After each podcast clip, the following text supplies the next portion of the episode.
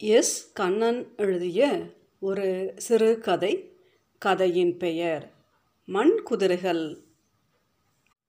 அன்றும் அந்த சம்பவத்தை மந்தாகினி காண நேரிட்டது.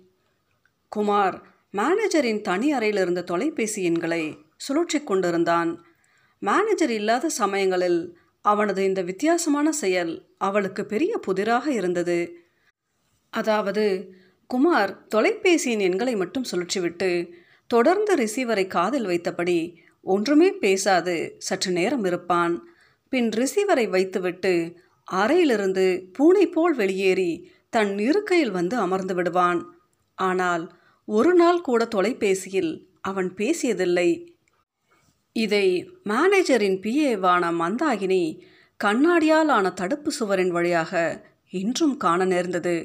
இன்று எப்படியும் அவனிடம் இது பற்றி கேட்டுவிட வேண்டும் என மந்தாகினி முடிவு செய்து கொண்டாள். குமார் சமீபத்தில் தான் சென்னையிலிருந்து மதுரை கிளைக்கு மாற்றலாகி வந்தான். அவனது ஒதுங்கிய சுபாவமும் அமைதியான பண்பும் அளவான சிரிப்பும் நேர்த்தியாக உடையணியும் பாங்கும் அவன் பால் மந்தாகினிக்கு ஆரம்ப காதலை தோற்றுவித்திருந்தன. அவன் என்றாவது ஒரு நாள் தன்னை காதலிப்பதாக சொல்வான் என்ற எதிர்பார்ப்பில் இருந்தாள். அன்று மதிய உணவு இடைவேளையின் போது பேச்சுவாக்கில் அவனிடம் இயல்பாக என்ன மிஸ்டர் குமார் நீங்கள் டெலிஃபோன் நம்பரை சுழற்சித்தான் நான் பார்த்துருக்குறேன். ஆனால் பேசி பார்த்ததில்ல. ஒருவேளை நீங்கள் முயற்சி செய்யும் ஒவ்வொரு தடவையும் நம்பர் என்கேஜாக இருக்கிறதா என்ன? என்று கேட்டுவிட்டு அவனை ஊன்று கவனித்தாள் மந்தாகினி. மிஸ் மந்தாகினி உங்களிடம் உண்மை சொல்வதில் தவறில்லை என்று நினைக்கிறேன்.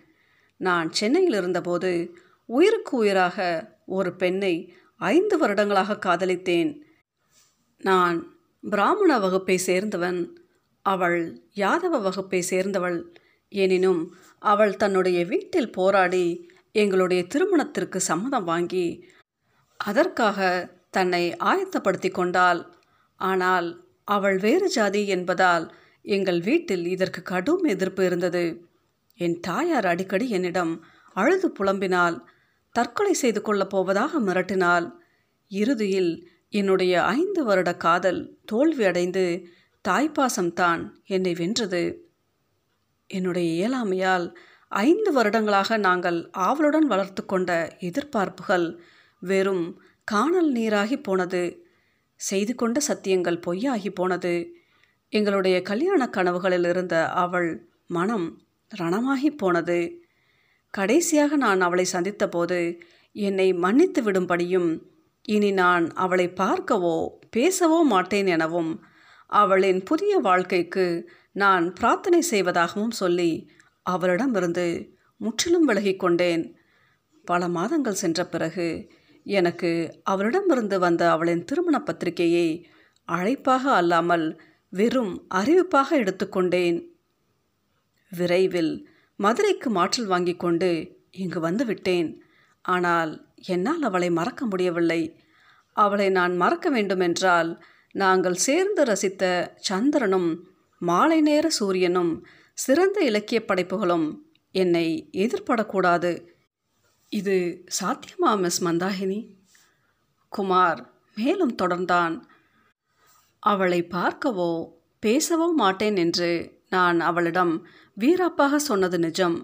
ஆனாலும் அவளின் இனிமையான குரலை மட்டுமாவது கேட்க வேண்டும் என்கிற வெறி என்னுள் ஏற்பட்டது. அவள் சென்னையில் டெல்டா என்கிற நிறுவனத்தில் டெலிஃபோன் ஆப்ரேட்டர்.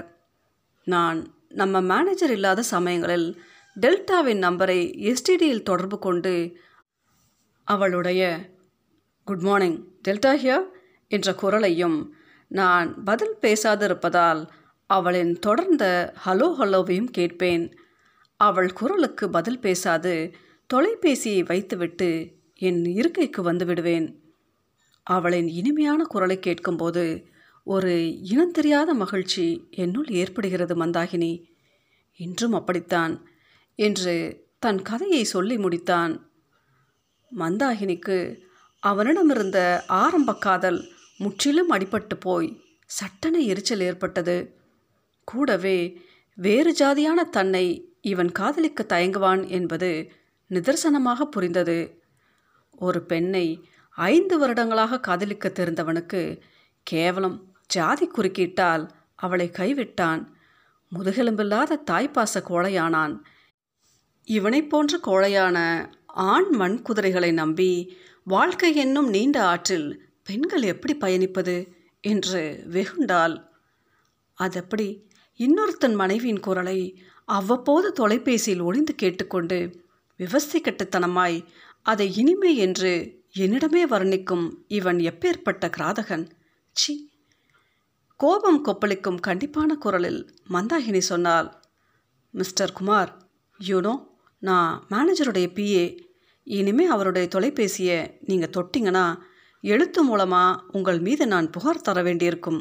ஜாக்கிரதை.